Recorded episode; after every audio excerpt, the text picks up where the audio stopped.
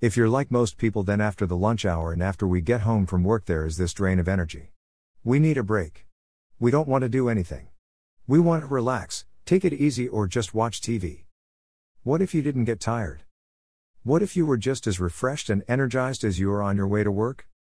What would you do with all this extra energy? People do not have this extra energy because they do not need it. We need to exert the minimum amount of energy required to get the job done. Even when we are tired, something can happen and we tap into this extra energy. A friend or family member needs us and we do whatever it takes to help. There is a problem that needs to be fixed. We must have something outside of ourselves that pulls us to step up and do something. When this happens, we stop thinking about ourselves and how we feel and go into action mode.